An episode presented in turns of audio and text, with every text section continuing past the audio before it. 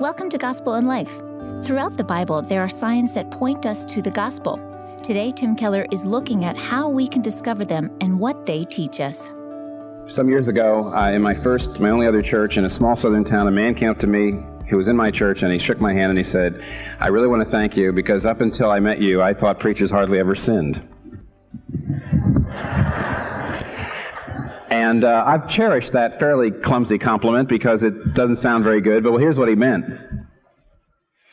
His understanding of sin had been totally revolutionized by the ministry there, basically. He uh, had understood, like most people I think have understood, that basically sin was a matter of the good people and the bad people, the good guys and the bad guys. And his understanding of sin, which was kind of come from a small southern town, was first you have the bad people. They use dirty words, they beat people up, they drink too much, they sleep all around town, they don't go to church, and then there's the good people, then there's the preachers, and there's the people who don't break the rules and who come and they're very good.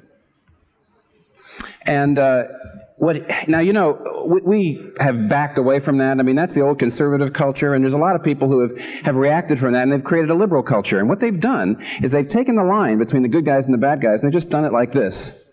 They've moved it 90 degrees. So some of the things that used to be bad are good, and some of the things that used to be good are bad. So now, of course, I can cuss and I can sleep all around town, but I work for the environment and I work for tolerance and I make the world a better place. But the good guys and the bad guys, they're still there. The line's still there. Sin is still seen pretty much as following the rules. What this man was trying to say was that till he understood the biblical concept of sin, Christianity made no sense and it had no power. And I've increasingly come to believe that that really is a problem both inside and outside the church outside the church, when they hear, when people hear the word sin, they think they know what they mean, but be, uh, what it means, but because they don't know really what the word sin means, they don't understand what the Bible means when we use the word sin. The Christianity doesn't make sense to them from the outside. And on the inside, I believe Christians also Christians, when they read in the Bible, they see the word sin, they think they know what the Bible means by the word sin, and they don't either. You see, if you don't understand sin, intellectually, Christianity will make no sense. Uh, a number of you, I'm sure, have come to church today with a friend who comes here regularly. And uh, maybe this first time, maybe you've been coming. And this very often sort of happens between friends like this. Uh, if you're a visitor, you may afterwards say, or at some point you might say, there's many good things about this. Many good things about this religion, this, this church, and, and this kind of Christianity and all that. But I, I, I don't completely agree. I differ with you on the love of God. So your Christian friend will say, What do you mean? And you'll say something like this. You say, Well, I think Christianity is great, but I, I, have a, I believe in a more loving God. I believe that all people, everywhere, even people who don't believe in Christ, or even the people who don't believe in God, all good people everywhere can find God. And if your Christian friend understands the gospel, your Christian friend will you know, will kind of sigh a little bit and say, You know, you just left me out. You just cut me out of the herd. You've just left me without hope when you said that. And you'll say, What do you mean? And your friend, he or she will say, Well, but I'm not good. I mean, there's no hope for me then. If you say that all good people can find God, what about me? I'm not good. And you'll be irritated because A, you will think this person's just exaggerating. Or B, see, just hyperbole, see. Or B, you'll think this person is joking. Or C, you'll think the person's just being difficult. But no, the problem is you don't understand what the Bible has to say about sin. And the real difference between you and your friend is not on the love of God, not at all. It's on the nature of sin. When you hear the word sin, you think you know what the Bible means, and you don't. But it's not only true that without understanding sin, uh, Christianity makes no intellectual sense, but also has no spiritual power. I also believe that Christians on the inside, who pretty much have the same view of the good guys, bad guys that my friend used to have, if you still have that view of sin, you're going to find out that you, you say, I believe in the love of God, but you have not experienced much in the way of power. Your life has not been that changed. You have not been lifted up. You have not been turned inside out. You have not found prayer and worship stuff that is so transforming you have to pull yourself away at times. You have not found all your memories healed. You have not found that you can face things in the past that you were so scared of and you can face them with joy. It hasn't happened. And you know it hasn't happened. Why not? You've been here, you've been doing it, you've been kind of running through. You know why? I would suggest, I propose, you don't understand really what sin is either. And as a result, the knowledge of God's love and grace doesn't really empower you. Now, how do you find out what the Bible means by sin. And the answer is find somebody who does obey all the rules and look at that, that person's life. And that's the reason why my friend said it was great to see a preacher who obeys all the rules of very goody two shoes, who gave me a definition of sin such that I could see his sin.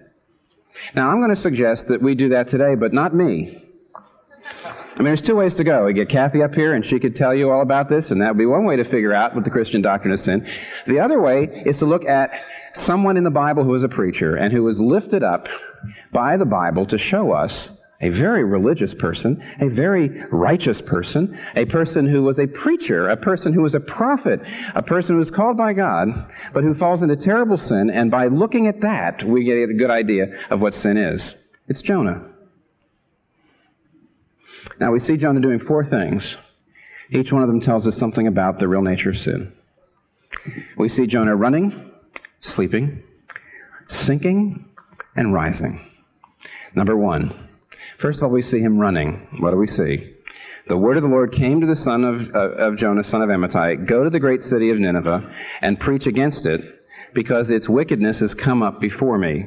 But Jonah ran away from the Lord, it literally it says from the face of the Lord, from the presence of the Lord, and headed for Tarshish. Now, why?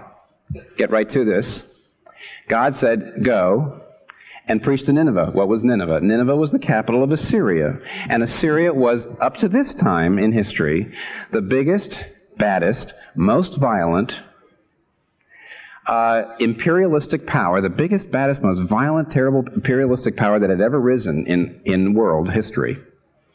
And they were already eating countries around them. They'd already wiped some out through genocide, and, they and they subjugated others, and Israel was threatened. And Jonah knows the message. What's the message? That Assyria's violence has come up. It has gotten to the place, it's gotten full this is a typical uh, way that God talks in the Old Testament. They talk about the iniquity of the Amorites being full, that, that their violence had gotten to the place where God was about to destroy them. And they were, he was supposed to send, uh, and Jonah was supposed to go, and, and the message was, he was supposed to preach to Nineveh, God has seen, God will judge 40 days, and you will be destroyed. But now Jonah doesn't go. Why not? he tells very clearly in chapter 4, verse 2 why. In chapter 4, verse 2, which we didn't read, he says very, very clearly exactly the reason why. He says, uh, This is why I fled to Tarshish. I knew you were a compassionate God who relents from sending calamity. Now, here's what Jonah knows that God is a holy God and a just God. But he also knows that God is a compassionate and merciful God. Jonah knows that if God wants to smash Nineveh, he doesn't need a prophet. He doesn't need a preacher. If God wants to smash Nineveh, he doesn't need a messenger. But if God wants to save Nineveh, he does. And therefore, Jonah knows that the only possible reason that God would have to send a messenger to Nineveh is he wants to give Nineveh a chance. He wants to save Nineveh. He wants to have mercy on Nineveh. He wants to help Nineveh. He wants to turn them from their violence.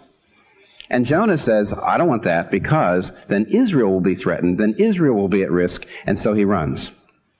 There's a great irony here in his running. Because if you look carefully, you'll see there are two words, in a sense, in the word. There's two messages.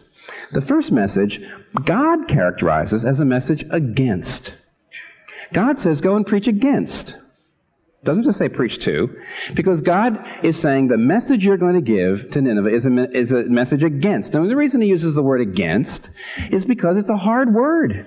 It's a word that goes against their desires. It's a word that goes against their hearts. It goes against, against their lives, the direction. It's a word that's very abrasive, you see. Go preach against. But Jonah knows that even though the form of the message was against, the purpose of the message, it was a message for. It looks like a message against Nineveh, but God was absolutely being for Nineveh. And so God, Jonah knows, and this is why he's so upset, and the reason he's running away is because in spite of all the hellfire sermon, that the, the hellfire message, he knows that God is for the Ninevites, and Jonah's not. So off he goes. But here's the great irony. The other message is, Jonah, I want you to go. Now this is exactly against Jonah's heart. It was the last thing in the world he wanted to hear. Just like the Ninevites, it was the last thing in the world they want to hear. But even though Jonah knew that God's so called abrasive messages, messages against, are really messages for, he knew that with Nineveh, but he refused to apply it to himself. Here's what he said He says, If I do what God has asked me to do, if I obey God, it'll be bad for me, it'll be bad for my family, it'll be bad for my people. I must disobey God. Now, here's what we have. We have here a recap of the history of the human race and a recap of your own life history. In the Garden of Eden, when Adam and Eve were told, don't eat the tree, they were told, don't eat the tree. A voice came to them and tempted them, and that voice sank into their heart. And it had to have sunk into their heart. The voice went like this The voice said, God has told you to obey, but God, if you, if you, if you obey, you'll miss out. If you disobey, You'll learn new things. You'll become something new. You'll rise. There's great things out there that obedience will hold you back from. You cannot trust God. You cannot trust Him to have your best interests in mind. You cannot trust that obeying Him is going to really make you happy and fulfill you. You can't trust God. God is against you. His word is against you and therefore his heart is against you. Now, see, Jonah knew that the word was against Nineveh, but the heart was not against Nineveh. But Jonah refuses to believe it for himself. And back in the garden, a voice came to Adam and Eve and said, Take the fruit because you can't trust God. That voice assaulted the character of God. It impugned the love of God. It stuck a dagger in the, in the concept of his goodness. Yes, God is a God of power, and you're going to have to deal with a God of power. You're not going to be able to live your life just the way you want, but you can't trust God. You can always have to be wary of God. You have to always watch your back with God around. And I tell you this Adam and Eve would have had to have believed that before they took the fruit. There's no other way, reason they would have taken the fruit. And therefore, this is the sin beneath the sin. This is the heart sin beneath all hand sins. And to really throw this into relief, to show you really here now, what, before I summarize, say, what is, what is this? What does this mean sin is? It's pretty simple in a way, but very profound. I read a book by Harold Kushner, who wrote, um, uh, he wrote some years ago, he wrote uh, When Bad Things Happen to Good People, was a bestseller, and he's written a new book called How Good Do We Have to Be? And in that, he has a whole chapter on why he doesn't believe Genesis 3. He doesn't believe the story. He doesn't believe in the story. He doesn't think that that was fair. And here's the reason why. He says, I don't believe the garden story, Adam and Eve and the serpent and the fruit. And here's why. He says, this is incredible. God gives them a command and doesn't give them any reason to do it. He says, now, something like this. He says, now look, God is setting these people up for failure. He said, all God would have to do is say, now listen, Adam and Eve, I don't want you to eat this fruit. But before I leave you, I'd like to show you a five minute video of the rest of human history if you eat this fruit. So, you know, you know, they put, stick it in the VCR, they're watching it. He, thank you very much. And he walks away. Adam and Eve would have never eaten that fruit because they would have seen, oh my goodness, it would have happened to this and this and that. In other words, how dare God give them a command without a reason? If, it's, if command without a reason is totally arbitrary, and as a result, of course they ate it. I mean, they did, you know, why not? And then why would God punish them for that? What's so bad about that? It's to miss the whole point. You know, I keep going back to this. If you're, if you, if you ever, if you're married or if you ever get married and your spouse says to you, do you love me? And you say yes. And then your spouse says, what are the reasons you love me? Why do you love me? Be very careful now, I'll give you some of the reasons that you might give. Well, the reason I love you, the reason I'm faithful to you is you have a great body and we, we're having wonderful sex. Another possibility is two incomes, I have a much better lifestyle than I had with one. Another possibility is I've always wanted to have a family and I need somebody of the opposite sex in order to have a family. Uh, another is that, you know what? You're in good shape, I'm in good shape, we love to hike and we love to climb mountains. Now, here's the problem your spouse, of course, they're, you know, and of course, if you hear this, your, your heart sinks. Because you know what? These aren't reasons why you love him or her. This, this is, these aren't reasons why your spouse loves you. These are reasons that your spouse loves sex, that your spouse loves money, that your spouse loves lifestyle, loves hiking, loves every, children, loves family. But, why do you love me? Now listen, if you say, well, I love you because I love you, you see, there can't be a reason for love except who the person is. You have to say, I love you not because of what you give me, in which case you don't love me, but because of who you are. And God in the garden said, there's really only one command. This is not an arbitrary command. This is not a ridiculous command. This is the command. This is, in fact, if God had given them a reason, it would have been an invitation to sin. He would have been asking him for it. God says, I would like you to do something simply because you love me. I would like you to do something not because it benefits you, in which case you're basically not loving me at all. You're only loving what I'm giving you. I want you to love me. Now, dear friends, everybody in this room wants that more than anything else. You know why? We're built in His image. We need it. We want it. We've got to have it. We demand it. We can't live without it. When we find out that somebody is not loving us, but loving us for reasons, those reasons always being benefits, we just go through the, we can't live like that. And yet, yet Harold Kushner thinks this was an arbitrary command. The essential substratum in our heart was God says, love, do something because you love me. And we said, no, I won't. No, I don't trust you. I will only from now on for the rest of my life and for the rest of human history, I will obey you if and only if it benefits me. Only if there's reasons. Only if things look like they're going to try. But and therefore, I have to pick and choose. I have to decide. I'll decide whether my obedience to this particular thing seems to get me where I want it to go. And that's sin. That's the sin underneath the sins. That's a sin at the very heart. And that is, I don't trust God. God is against me. I don't trust God. God is not for me. I will use God. I will do things only if it looks like it's getting me where I want to go. But I'll never do anything out of love for Him because I don't love Him. And that's the beginning. That's the heart. That's the first. Do you understand? Do you see that? You see, one of the one of the things. Test yourselves. Test yourselves. One of the things that's so interesting about the narrative is that Jonah just despises these dirty pagan worshippers. You see, they they all call out to their God in the middle of the storm. Ah, he these Gentile dogs, these pagan worshippers. I'm a monotheist, he says. I don't have this primitive religion. I'm a monotheist. That's not true.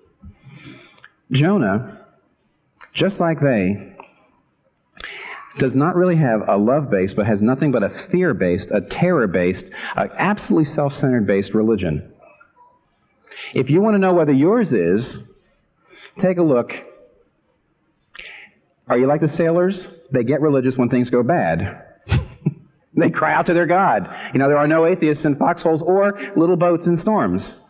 They cry out for their God. In other words, do you find yourself getting religious when things go wrong, but somehow all the resolves never stick?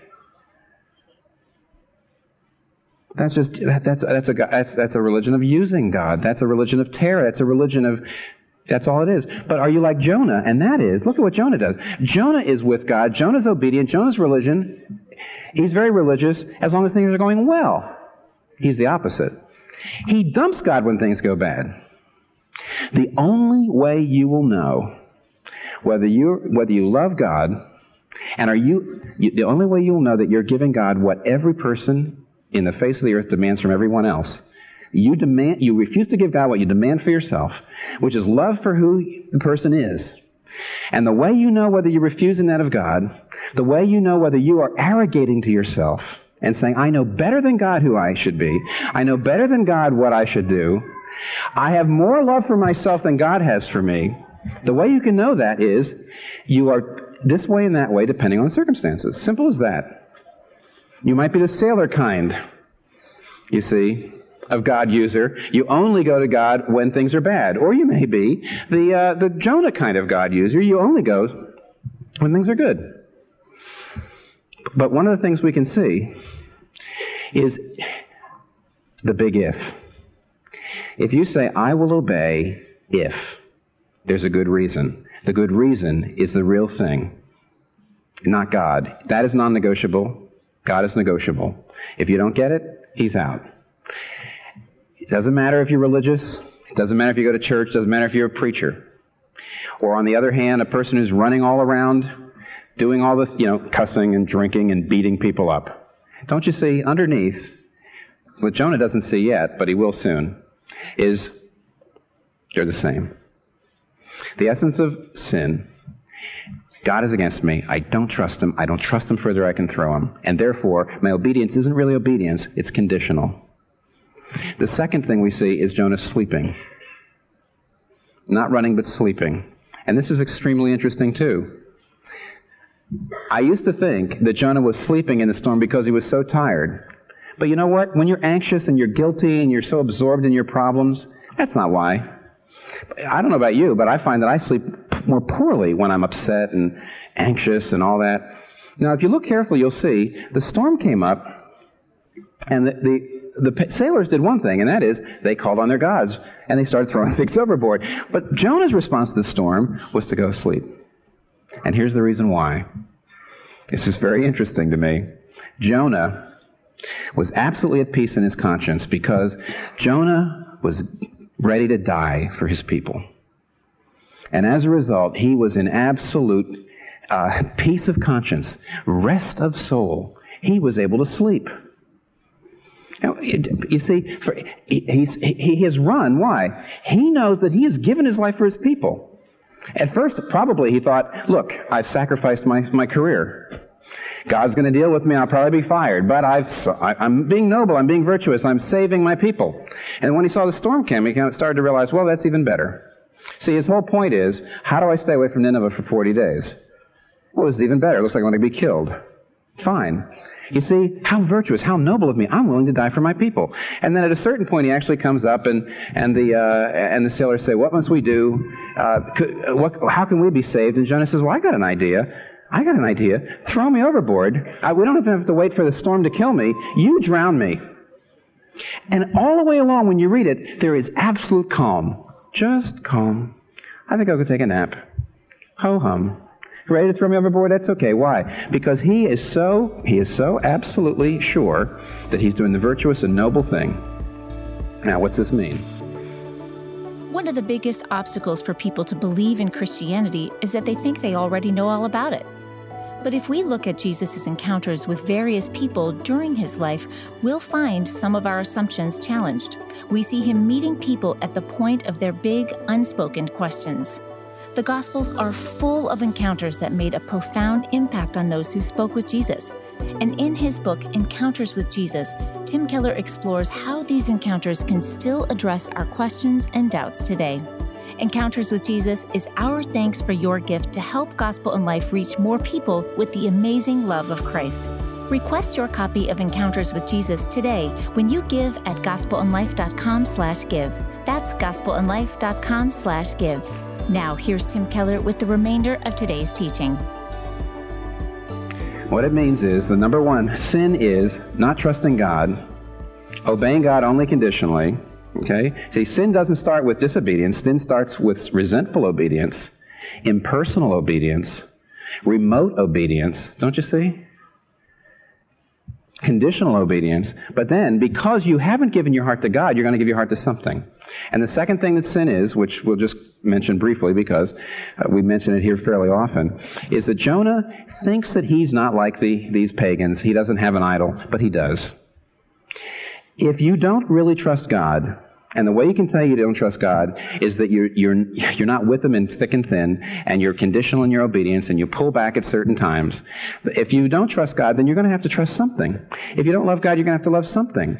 If, if you don't find God a beauty just for who He is, you're going to have to rest your heart in something because that's what we're built to do. There's something you're going to give yourself to aesthetically. Do you know what I mean by that? Aesthetic when something just makes you say, this is the most beautiful thing, you don't care what it costs, and you don't, you don't care what it gives you. It's it, it, it, itself.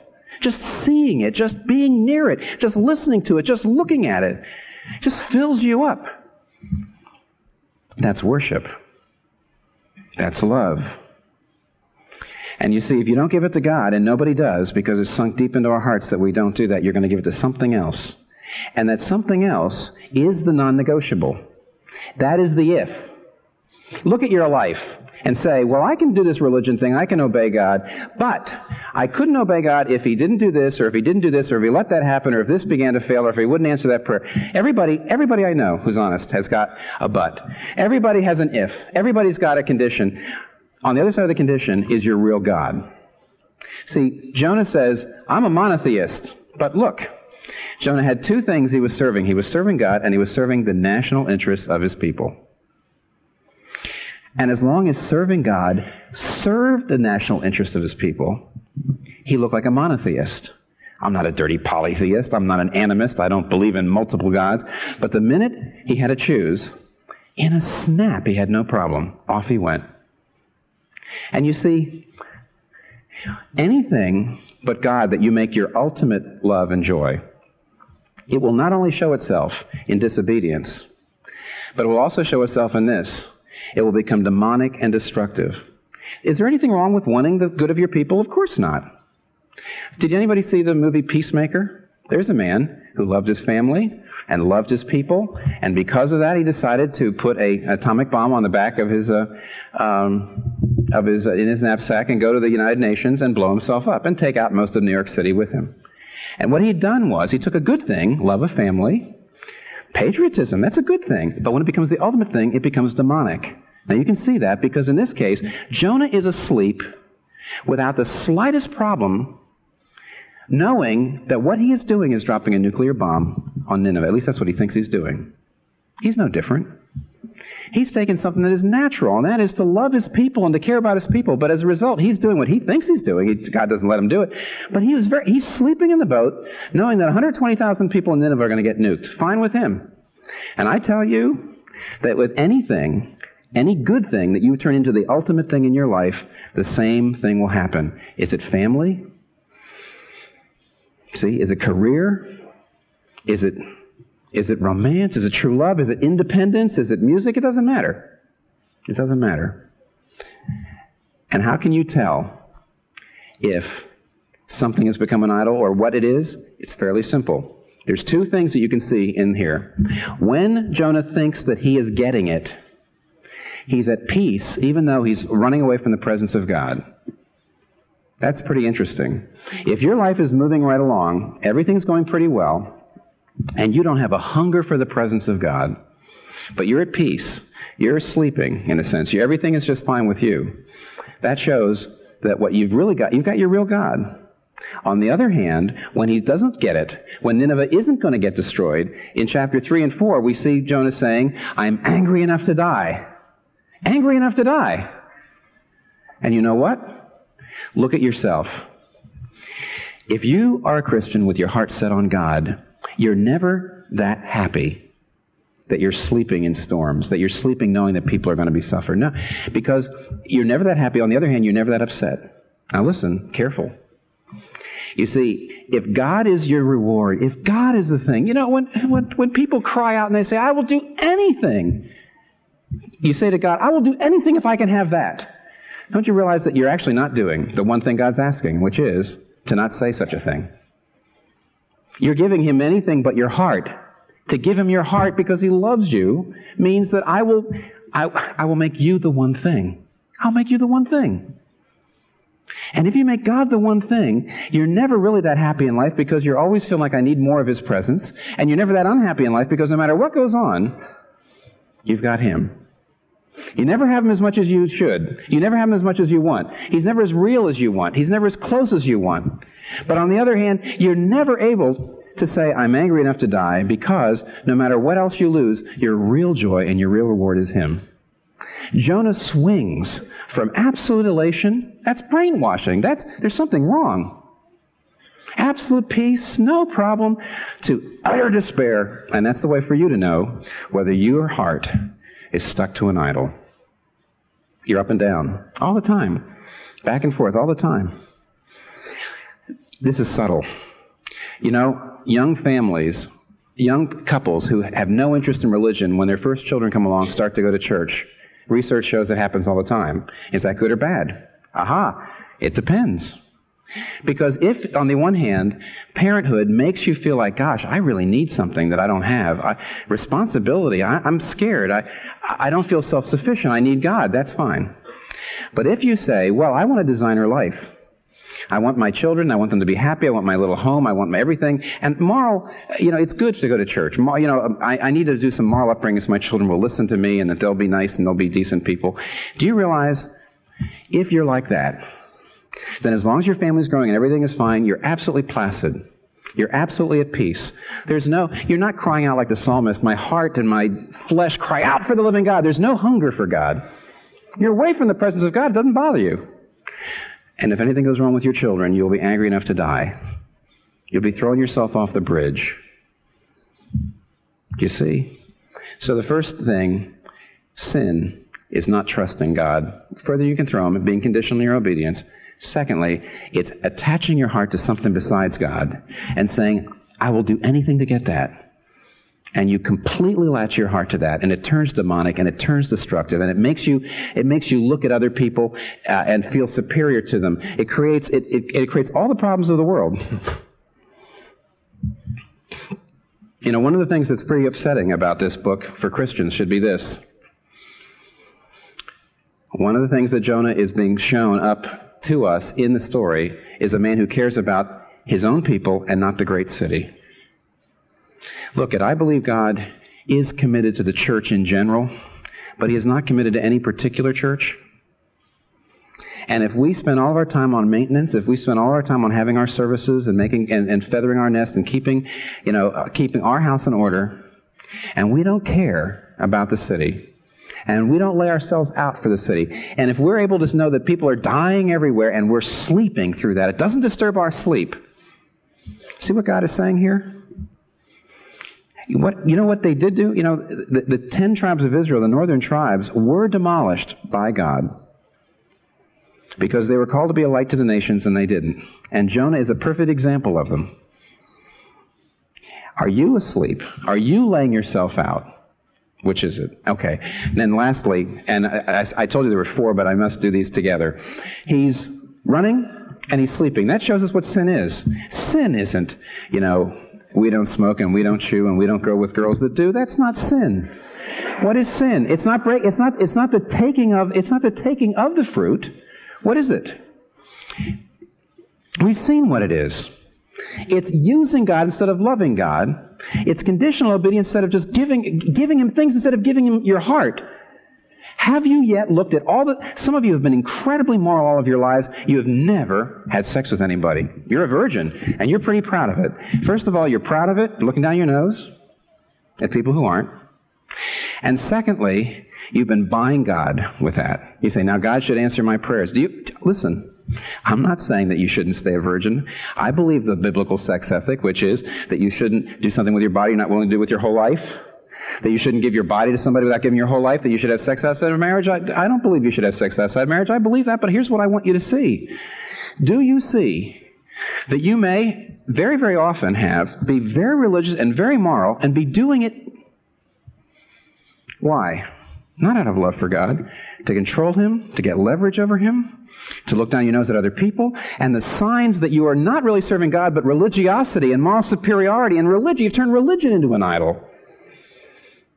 What are the signs?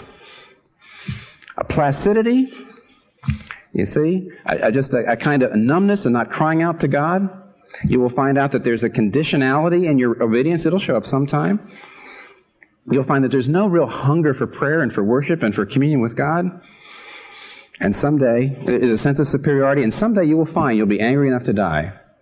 Angry enough to die because something you have set your heart on, you'll finally see.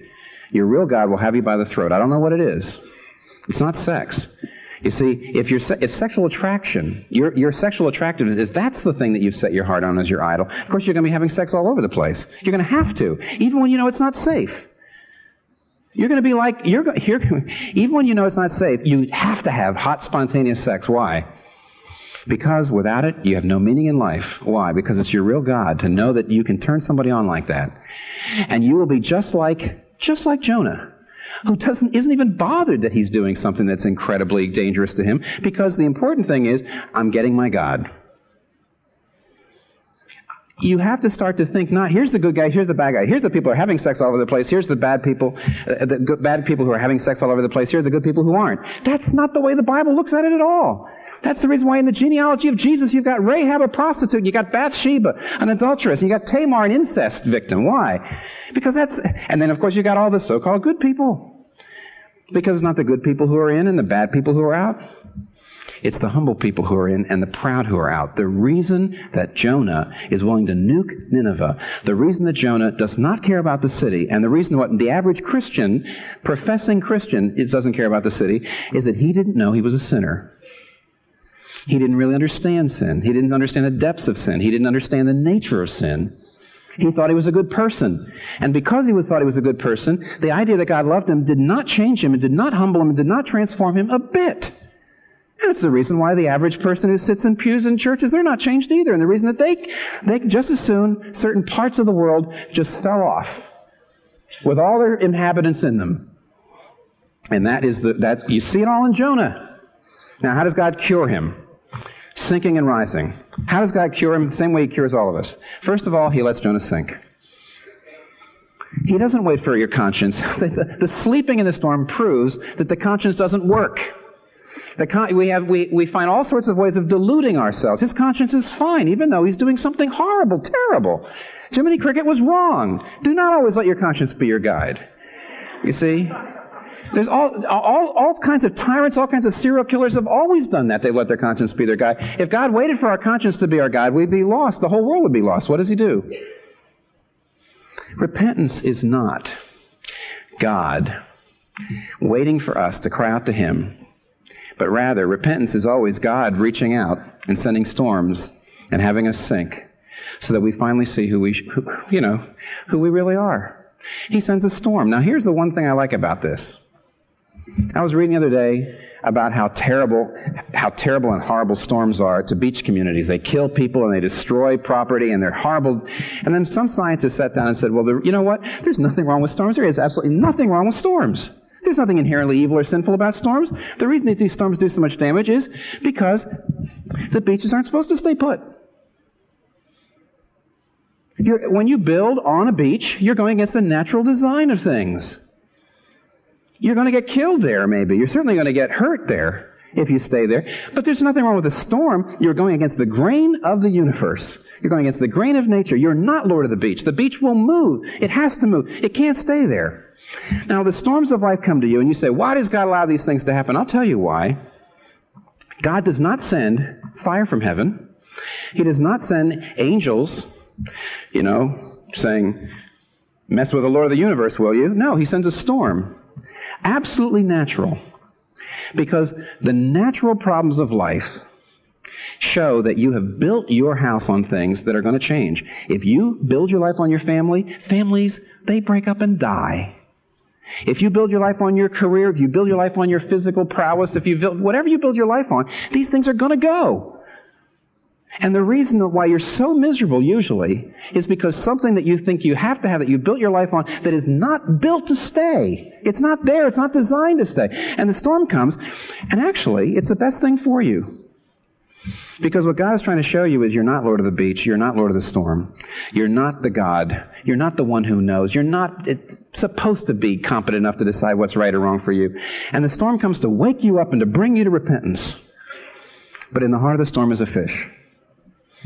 And people over the years have said, How can you believe in a fish? And I read a commentary that says, oh, we can't believe in a big fish eating Jesus, uh, eating Jonah. We can't believe in that. Well, here's what we have to believe in.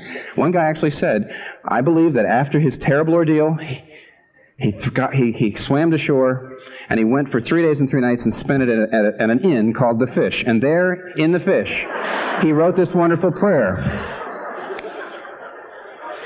You know what? The story falls apart because the point is storms are natural, the fish is a miracle. Judgment is natural.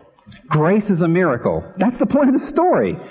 But in the heart of the normal, in the heart of judgment, in the heart of troubles, there's breathing room for repentance. In the heart of every storm that God sends into your life to try to show you you've built on things that you shouldn't have built on, God will find you a place where you have enough breathing room, literally breathing room, to think it out. There's love beneath the waves. Inside that storm, there's a fish. Inside that natural thing, there is a miracle. And it's always a miracle of grace. It's an absolute miracle. That's the point. And when he's down in there, he finally sees. And what does he see? Well, let's give Jonah credit. His big problem all along was how in the world could God be both just and yet merciful? The thing that most upset him was Assyria is Assyria deserves to be killed. That place in, in Henry V, right before the assault on and dashing their revered heads against the wall, your naked infants spitted upon pikes while the mad mothers with their howls confused do break the clouds. That's what was going on all the time.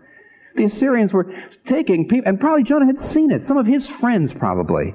Some of his friends had their heads splattered against the wall. Some of, some of the most wonderful mothers had had their infants spitted upon pikes. He says, how in the world can a God who, who's really holy and who's really just, just have mercy? How can you just have, how can you be both just and merciful? It's not fair. It's not right. He said, if you're not going to be just, I'm going to be just for you. But then in the belly of the fish, he came to realize that yes, if God isn't just, there's no hope for the world. But if he is just, there's no hope for us. Because we're all sinners. We're all idolaters. We're all guilty of these things. So what does he do? He sees the temple. He sees the temple. And he realizes something. Because in the temple, you have the law in the Ark of the Covenant, you had the Ten Commandments, but over the law was sprinkled the blood of a sacrifice, a substitute, and he began to understand something that we can see best of all, because here's why. Do you know why God can forgive the Assyrians and still be just? Because his son was spitted upon a pike. His naked infant spitted upon a pike. And how could Jonah be forgiven? Because as Jesus Christ says in Matthew chapter 12, very carefully. He says, For as Jonah was three days and three nights in the belly of the fish, so the Son of Man will be three days and three nights in the heart of the earth. The men of Nineveh will stand up at judgment with this generation and condemn it, for they repented at the preaching of Jonah, but now one greater than Jonah is here. The reason Jonah was just thrown into the water and not into the wrath of God was because Jesus Christ was thrown into the wrath of God. There was a storm of God's wrath, not just a storm of water. And, and Jesus did, was truly banished from God's sight. And he didn't just go to the bottom of the earth, he went to the bottom of the universe. And he wasn't, it wasn't just waves and billows of water that went over him, it was the eternal justice of God that went over him. And because he was thrown into the storm, we are saved. We're like the sailors. Do you understand this? Jonah finally did. And only when you see that you deserve to be thrown into the water, like Jonah. But the reason why we don't get thrown into the water, we don't, when we get thrown into storms, it's always to get us breathing space to wake up. And the reason why there's love in the heart of our storms is because there was no love in the heart of the storm that God sent to his own son. He forsook him. He laid him out. He destroyed him. If you come to God through Jesus Christ, there will still be physical storms. There'll still be hurricanes. There'll still be problems. But the real storms will be all calm because Jesus was thrown in what? The storms of guilt, the storms of emptiness, the storms of all the inadequacy and anger and anxiety that comes because you built your house on something else besides Him. Come to Him. Listen. See yourself as Jonah. See that you are Jonah. Understand sin. And finally, you'll be a changed person. Let's pray. Thank you, Father, for giving us this moment. Thank you for giving us this time. Help us to see what you finally showed Jonah that the storms of life are here to show us who we are and who you are. Help us to understand these things and apply them to our lives. We pray in Jesus' name. Amen. Thanks for listening to Tim Keller on the Gospel in Life podcast. If you were encouraged by today's teaching, we invite you to consider becoming a Gospel in Life monthly partner. Your partnership helps more people discover the transformative power of Christ's love through this ministry. Just visit gospelinlife.com/partner to learn more. This month's sermons were recorded in 1997 and 2017. The sermons and talks you hear on the Gospel in Life podcast were preached from 1989 to 2017 while Dr. Keller was senior pastor at Redeemer Presbyterian Church.